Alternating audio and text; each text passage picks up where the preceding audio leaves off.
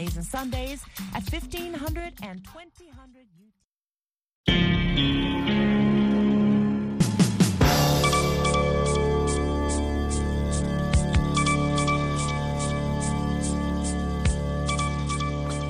Hivi sasa ni saa tatu kamili saa za Afrika Mashariki, saa mbili Afrika ya Kati, hapa Washington saa nane mchana, na zifuatazo habari za dunia. Msomaji wako Sandei Shomari. Israel ilifanya mashambulizi mapya ya anga leo Alhamisi katika ukanda wa Gaza, wakati waziri mkuu wa Uingereza Rishi Sunak akisafiri kuelekea Israel na ujumbe wa kuunga mkono kufuatia ziara ya rais wa Marekani Joe Biden. Mmeteseka kwa kitendo kisichoelezeka na cha kutisha cha ugaidi, na nataka mjue kwamba Uingereza na mimi tunasimama pamoja nanyi, Sunak alisema. Rais Biden alisema baada ya ziara yake fupi huko Tel Aviv siku ya Jumatano kwamba alikuwa na majadiliano ya wazi na viongozi wa Israel wakati wakifanya mashambulizi ya kijeshi ambayo yamechukua maisha ya zaidi ya watu elfu tatu na mia nne huko Gaza, kujibu mauaji ya Hamas ya zaidi ya Wanaisraeli elfu moja na mia nne hapo Oktoba 7. Biden alisema Misri imekubali kufungua mpaka wake wa Rafa na Gaza ili kuruhusu malori ishirini ya awali ya msaada kupokelewa na kusimamiwa na makundi ya Umoja wa Mataifa. Alionya kwamba Hamas itazuia kama ikiwa itazuia au kunyang'anya misaada hiyo itasitishwa. Rais wa Misri Abdul Fatah al Sisi amekuwa mwenyeji wa mfalme Abdullah wa pili wa Jordan kwenye mkutano mjini Cairo hii leo, ofisi ya rais ilisema, huku ghasia katika eneo jirani la ukanda wa Gaza zikiendelea. Israel imekuwa ikifanya mashambulizi ya anga na mizinga huko Gaza tangu wakati tangu watu wenye silaha Hamas walipoanzisha mashambulizi makubwa dhidi ya jamii za kusini mwa Israel. Wizara ya afya inayodhibitiwa na Hamas inasema mashambulizi ya Israel yamesababisha vifo vya watu wapatao 3478 katika eneo la Palestina lililozingirwa, pia wengi wao wakiwa raia wa kawaida. Naendelea kusikiliza habari za dunia kutoka idhaa ya Kiswahili ya Sauti Amerika, VOA, ikitangaza kutoka Washington DC kupitia 107.5 FM Nairobi, Kenya. Mwendesha mashtaka wa mahakama ya kimataifa ya uhalifu ICC ameondoa mashtaka dhidi ya kiongozi wa zamani wa wanamgambo kutoka Jamhuri ya Afrika ya Kati kwa vile hakukuwa na uwezekano wa kutiwa hatiani, ofisi ya mwendesha mashtaka ilisema hii leo. Waendesha mashtaka walisema hapo awali kwamba Maxim Mokom, mratibu wa zamani wa kitaifa wa kile kinachoitwa wanamgambo wa Anti Balaka, alikuwa na jukumu muhimu katika mpango wa kuwalenga raia wa Kiislamu kati ya mwaka 2013 na 2014. Baada ya kuzingatia jumla ya ushahidi katika kesi ya Mokom na kwa kuzingatia hali ilivyobadilika kuhusu upatikanaji wa ushahidi, hakuna tena matarajio yoyote ya kuridhisha ya kuhukumiwa katika kesi, hata kama mashtaka yatathibitishwa yalithibitishwa, ofisi ya mwendesha mashtaka ilisema. Kiongozi wa kijeshi nchini Gabon Jean Brice Oligui Nguema amesema kwamba hataki mshahara wake kama rais na badala yake atapokea marupurupu tu kama kamanda wa jeshi la nchi hiyo. Jenerali Nguema alichukua uongozi wa Gabon baada ya mapinduzi yaliyomwondoa madarakani rais Ali Bongo mnamo mwezi Agosti.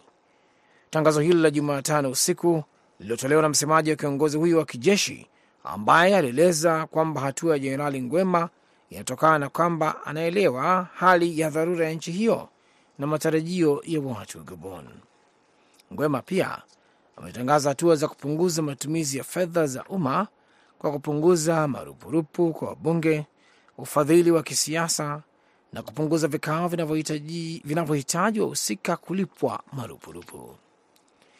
Na bunge la Ulaya hii leo Alhamisi ilitoa tuzo ya haki ya juu ya Umoja wa Ulaya, tuzo ya Sakharov kwa Mahsa Amini ambaye alifariki dunia akiwa chini ya ulinzi wa polisi wa Iran na vuguvugu la Women Life Freedom.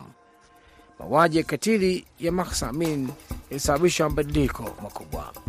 Hizo zilikuwa habari za dunia kutoka Washington. Jina langu ni Sunday Shomari. Muda mfupi ujao utaungana naye Patrick Dwimana kwenye kipindi cha Kwa Undani.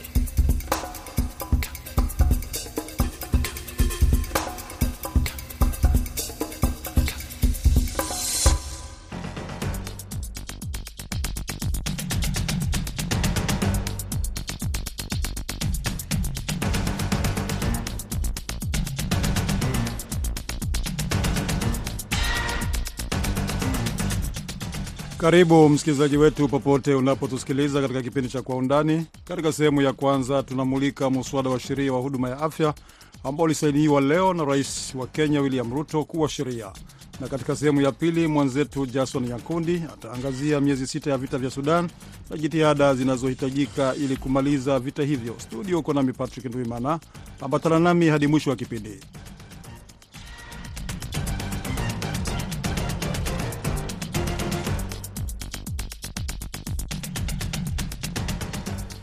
Rais wa Kenya William Ruto leo Alhamisi amesaini mswada wa huduma ya afya wenye utata kuwa sheria, na sheria yenyewe inajumuisha miswada mitatu ambayo kulingana na serikali ya Kenya italeta mafanikio makubwa katika sekta ya afya nchini humo. Bunge lilipitisha sheria hiyo siku ya Jumanne, na hiyo ilikuwa ahadi ya Ruto wakati wa kampeni yake mwaka jana. Serikali inasema sheria hiyo itawasaidia Wakenya maskini kupata huduma ya afya kwa gharama nafuu lakini inalalamikiwa na Wakenya wengi ambao wanaona kuwa ni njia nyingine ya kuongeza kodi wakati wananchi tayari wanakabiliwa na gharama kubwa ya maisha. Kulingana na sheria hiyo, wafanyakazi wa serikali watatakiwa kutoa asilimia 2.75 ya mshahara wao kama mchango kwenye mfuko mpya wa kutoa huduma ya afya kwa wananchi kutoka tabaka mbalimbali. Waziri wa afya wa Kenya Susan Nakumicha alisema sera hiyo mpya ni bora kwa sababu itaruhusu Wakenya wote kutoka tabaka mbalimbali kuchangia kwenye mfuko huo wa bima ya afya kulingana na kipato chao. Alisema kwa sasa watu wenye pato la chini ndio wanalipa asilimia kubwa ya mapato yao kuliko wale wenye pato la juu. Wafanyakazi wanasema mchango wa asilimia 2.75 kwenye mshahara wao ni mkubwa mno. Wakenya watahitajika kujiandikisha kwenye mfumo huo mpya wa afya ili wapewe huduma na wale ambao wataf, hawatafanya hivyo basi hawatapata huduma ya afya. Nimezungumza na Daktari Bernard Muia, ni mtaalamu wa afya kutoka kule Kenya, na kutaka kujua kwanza msimamo wake kuhusu sheria hiyo. Uh, president amesaini hiyo social health finance bill ikawa sasa ni sheria, na maana yake kwa Wakenya kulingana na vile serikali inaongoza na vile president mwenyewe ameongea maneno ya primary health care, universal primary health care Kenya, kulingana na hiyo political will na hiyo msimamo mzuri wa mambo ya health. Hiyo naona kama mtaalamu wa afya, ikizingatiwa na iwe implemented, tutaona matunda yake mema katika miaka inayokuja kama miaka tano na kuenda na mbele, kwa sababu ameangalia hiyo hiyo bill nimesoma imegusa ime, ime ile misingi ama pillars sita za health, human health, I mean human resource. Wameangalia mambo ya supplies, wameangalia maneno ya madawa. Hizo zote vile nimeona imeangaliwa vizuri sana na serikali sasa hii, na naona ya kwamba ikiwa implemented bila shida itaweza kuleta impact kubwa, na tumekuwa na hata hii bill ya universal health care mara nyingi lakini inakuja inakwama. Kitu ile ime, inaona kama huenda italeta mambo ni mambo ya taxation. Wafanyikazi wote wale wameajiriwa wa, watakuwa wanatoa asli mbili point seven percent ya mshahara wao wanachangia hii social health finance, social health uh, finance uh, insurance. Ndiyo dokta, umegusia lo suala la mchango wa wafanyakazi ambao watachangia kwenye mfuko huu uh, asilimia mbili nukta sabini na tano ya mishahara yao. Wanaona kwamba hii ni kama kodi mpya au ushuru mpya, na utaendelea kusababisha gharama ya maisha kuongezeka au kupanda. Uh, hawa wafanyakazi, hii hoja yao kwamba wanasema ni kuwapa mzigo zaidi, hapo unasema nini? Ni kweli, na hii ni wakati mgumu sana kwa kwa kwa sisi Kenya, kwa sababu economy imeenda chini tena. Unaona, ndio hiyo petro fuel, kila kitu kimepanda zaidi. Ningeonelea ya kwamba kama hiyo ingekuwa imesimam, ime, imekuwa hold until mimbi uchumbu ufufuke vizuri, ili watu waanze kukatwa hizo pesa, because kusema kweli Kenya mtu wa kawaida huyu mtu anaajiliwa ako na pesa kidogo, imekuwa imetolewa au iko na kubwa. Hiyo nimeagree naye. Kwa hivyo hiyo isipoangaliwa vizuri, huenda ikawa ni impingement ya kuimplement hii mradi, which to me is very very nice. Kwa hivyo hiyo sijui serikali ita, itajua vile itafanya, kwa sababu kuimplement hiyo, unajua serikali inaweza kusema hiyo tusiimplement hiyo taxation, tuimplement maybe next time next time maybe a year two years after uh, economy ya Kenya improve. Dkt Mui anasema japokuwa anaunga mkono sheria hiyo, serikali ingesubiri utekelezaji wake. Kwa nini? Ningeulizwa, ningesema ya kwamba Patrick, ningesema ya kwamba implementation ya hii taxation ingojee kiasi.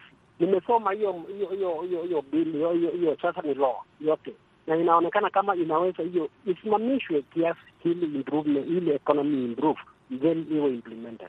Waisimamishe au waondoe hii uh, hii kuomba wafanyakazi mchango wa asilimia mbili nukta sabini na tano. Si- Singesema isimamishwe hiyo taxation kabisa, lakini ningesema wakati wa kuimplement instead of kuileta sasa saa hii, ingojee mwaka moja mwaka mbili, tuone economy, jeno economy vile itaendelea. Kwa hiyo isianzi kutekelezwa wakati huu. Haianza si president amepitisha hiyo bill, imekuwa sasa signed by it is ascended by the president. Kwa hivyo implementation si inachukua muda. Sawa, kulikuwa na mfuko mwingine wa uh, bima ya afya hii NHIF, na wanasema sasa mfuko huu ni kama vile hautakuwepo tena, lakini tayari Wakenya walikuwa wanachangia kwenye mfuko huu, na kumekuwa na uh, malalamiko kwamba uh, mfuko huu uh, usimamizi wake uligubikwa na masuala ya ufisadi na nini. Je, hii NHIF ku, kuondolewa mfuko huu unadhani ni, ni, ni jambo la maana? ni jambo la maana, lakini wasivyoshima sima hiyo mashimo hiyo pesa ya NHIF ilikuwa inaende, inaenda tena, hii huenda ikawa italeta shida. Kwa hivyo inatakiwa tusome somo katika sasa hiyo mambo ya vile ilikuwa inaendelea ya NHIF. Unaona, mi mwenyewe ninashuhudia, nimeshuhudia mambo mbaya ya NHIF. Ukiona hospitali zinakuja zinauliza zipatiwe pesa ambayo, kwa hivyo corruption in short ufisadi usipoangaliwa utachangia vibaya kwa hii mradi mzuri sana, maana naona mradi mzuri wa serikali. Kwa hiyo unasema serikali inatakiwa kuwa makini zaidi kutokana na kili- kili- kilichotokea upande wa NHIF. Kenyans wanajua mambo ya ufisadi ndio imetusukuma nyuma zaidi Kenya hii yetu, tungekuwa mbali. Kwa hivyo hata hii mpya ni lazima tuangalie hiyo areas za mambo ya ufisadi ili isikuje hiyo hiyo kansa ya, ya corruption isiingie hii mradi mpya implementation ya hii law which is so, to me ni mzuri zaidi, lakini kama hatutaangalia hiyo, tuangalie tutafute mikakati ya kumaliza ufisadi, ita- italeta maneno. Chama cha madaktari nchini Kenya kimetoa pia msimamo wake baada ya Rais Ruto kutia saini sheria hiyo ya huduma ya afya. Daktari Atela Devji ni katibu mkuu wa chama hicho, anasema ili sheria hiyo itekelezwe kwa ufanisi na iwanufaishe wa Kenya, hatua zaidi zinahitajika kuchukuliwa, ikiwemo kuajiri madaktari wapya na wafanyakazi wapya wa huduma ya afya. Uh, hizi bili nne ambazo zimesainiwa na serikali kwa kweli zina nia nzuri za kuimarisha mambo ya afya nchini. Ukiangalia hiyo bili ambayo tunaita Facility Improvement Funds, yeah, kazi yake nzuri ni inahakikisha kuwa kuna zile pesa ambazo zimekusanywa katika zile utekelezaji wa kazi hospitalini zinawek- zinawekwa hospitali ili zitumie katika zile kununua madawa na reagents, ambapo katika wakati huu kaunti mingi zimekuwa zikitumia hizo pesa katika uh, uh, vitu vingine ambao sio za afya katika hospitali. Kwa hivyo hiyo bili itasaidia kuweka hizo pesa katika mambo za hospitali katika uh, mambo za hospitali. Ile bili ya pili ni ile ya tunasema ama tunaita uh, primary health.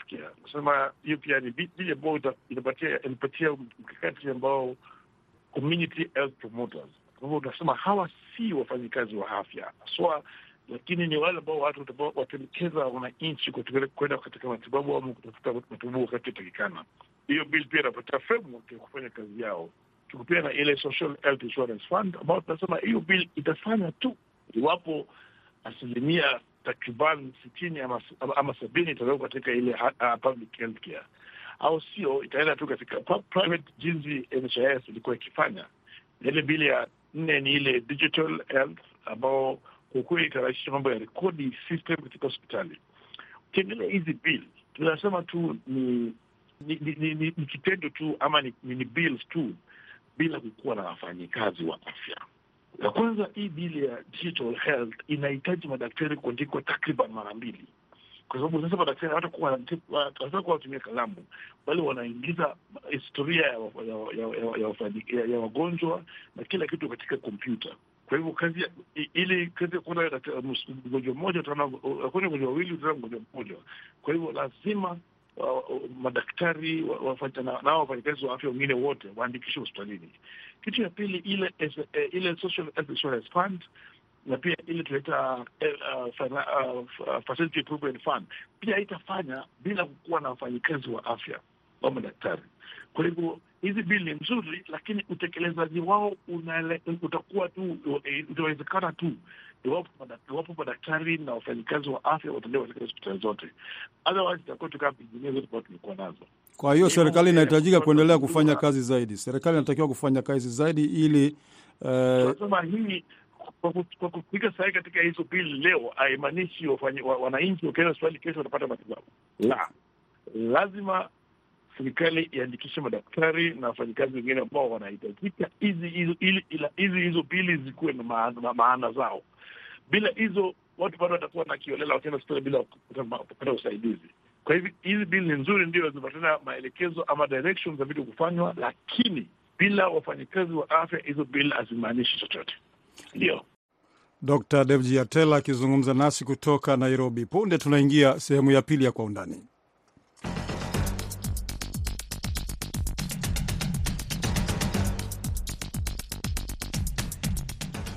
Aprili 15 mwaka huu, mapigano kati ya jeshi la Sudan na kundi la RSF yalizuka mjini Khartum, na tangu wakati huo nchi hiyo haijapata utulivu. Zaidi ya watu elfu nane wameripotiwa kuuawa katika kipindi hicho cha miezi sita na wengine zaidi ya milioni tano kuyahama makazi yao. Kwa undani leo, mwandishi wetu uh, Jason Nyankundi kutoka Kenya anaangazia miezi sita ya vita hivyo na jitihada zinazostahili kuchukuliwa kuleta amani na utulivu nchini humo.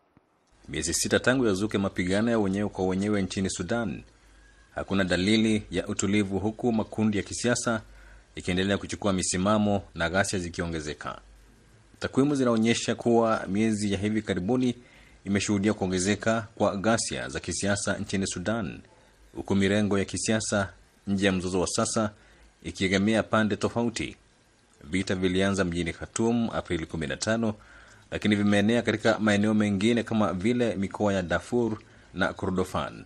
Siku hiyo vikosi vya RSF vikiongozwa na Mohamed Hamdan Daglo vilianzisha mashambulizi karibu na Khartoum dhidi ya jeshi la Sudan linaloongozwa na Jenerali Abdel Fattah al Burhan.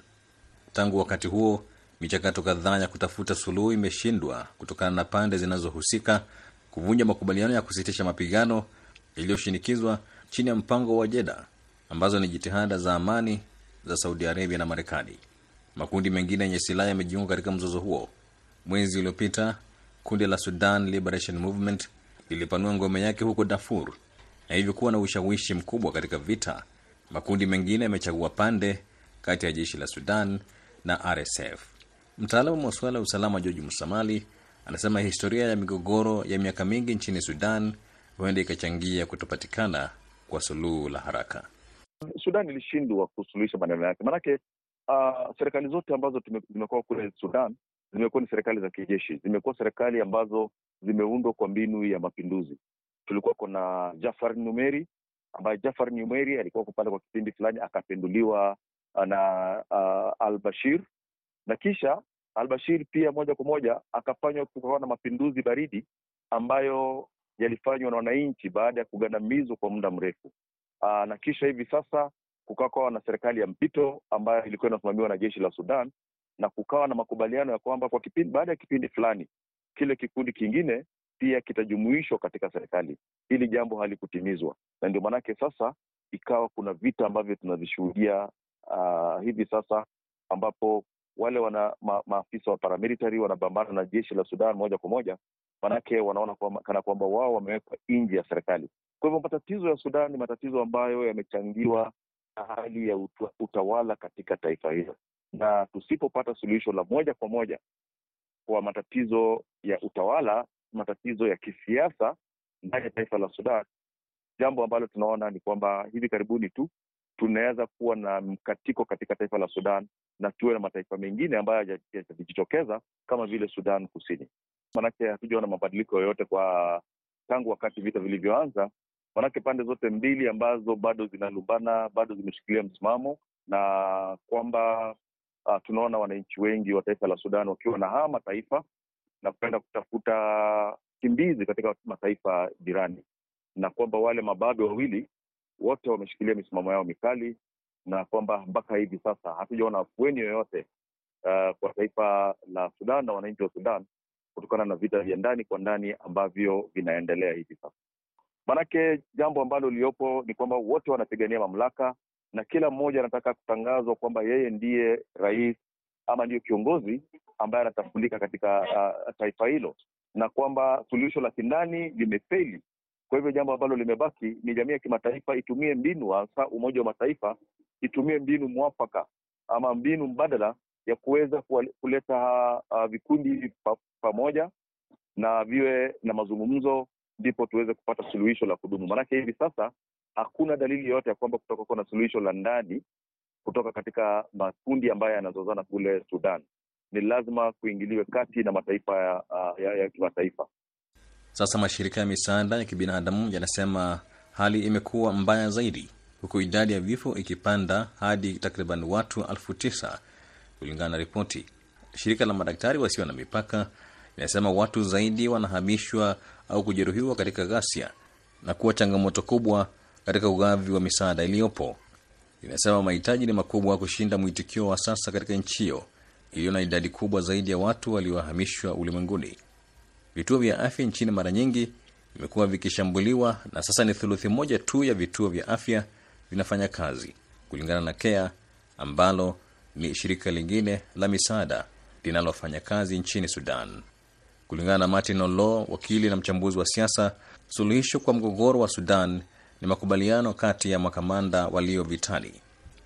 Ukweli ni kwamba vita vikianza, mara nyingi sio rahisi kumaliza, hasa vita ambavyo havina mwelekeo. Kwa mfano, vita ambavyo vinaangazia tu mamlaka, kwa sababu kinachoendelea pale Sudan ni kwamba watu wanapigania uh, mamlaka.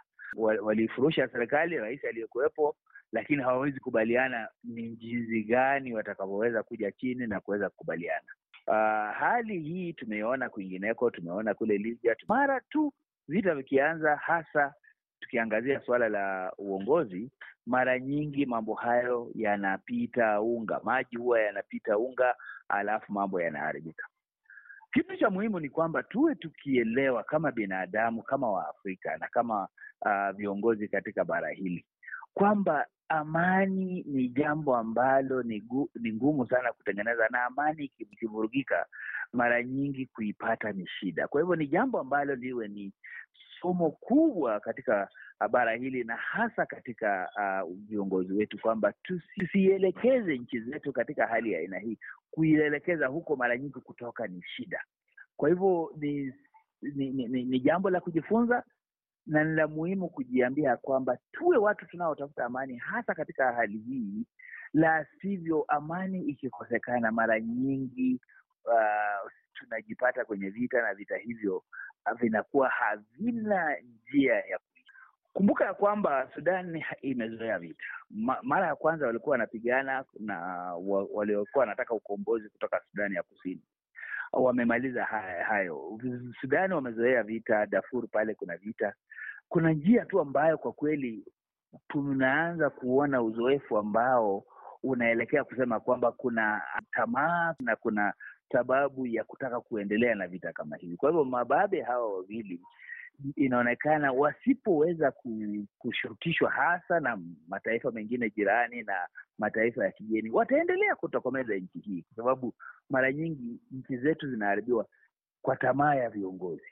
Itabidi mababe hawa wawili waweze kukubaliana kwamba vita vyao ni hasara, na hasara hii ni wananchi ndo wanaumia. Kwa hivyo suluhu itakayotakikana pale ni lazima ipatikane ndani ya Sudan. Wengine watasaidia, wengine watachangia kutoka nje, lakini kukubali kwamba tutokomeze vita, kukubali kwamba tusiendeze vita, tusiendeshe vita ni jambo ambalo ni lazima liwe suluhu itakayopatikana mle ndani ya Sudani yenyewe.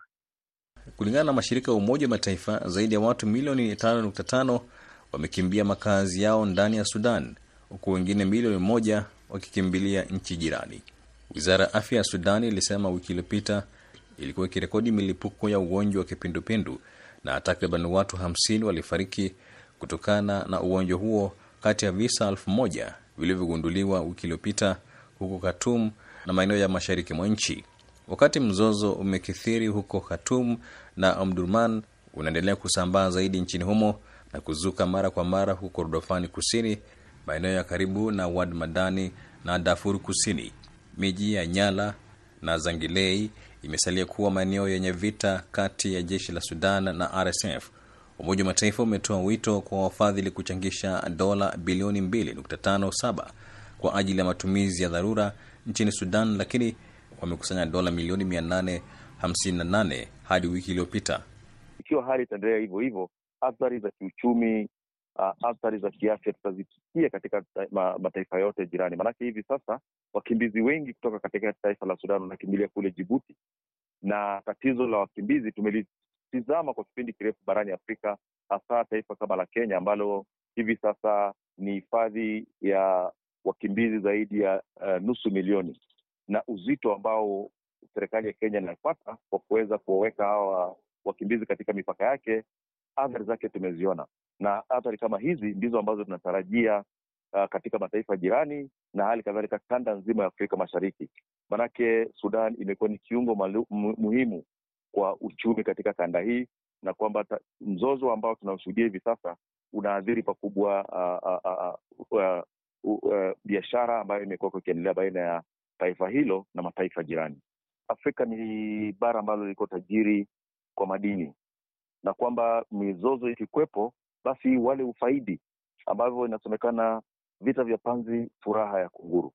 Maanake inakuwa ni rahisi kwamba wao kuingia na kupora rasilimali barani Afrika, tofauti na kwamba kukiwa kuna serikali ambazo ni stadi, ambapo zitazuia uporaji huu, na hili ndilo jambo ambalo linachangia sasa kwamba mizozo inaachiliwa kutokota tu, mizozo inaachiliwa kuendelea, ilhali watu ambao ni wafanya biashara wa kimataifa wanaingia barani na kupora rasilimali barani Afrika. Kwa hivyo hili ni jambo ambalo ni lazima tuliangazie kwa makini, na sisi wenyewe kama bara tutafute suluhisho la ndani kwa ndani ya mizozo yetu pasipo kuingiliwa na mataifa ya, mataifa ya magharibi na wengine.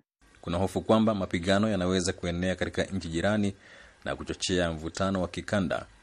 Pia kuna wasiwasi kuwa unaweza kuwa ni mzozo unaoungwa mkono na nchi tofauti, huku kukiwa na ripoti kwamba Umoja wa Falme za Kiarabu umekuwa ukitoa silaha kwa RSF, jambo ambalo maafisa wake wamekanusha.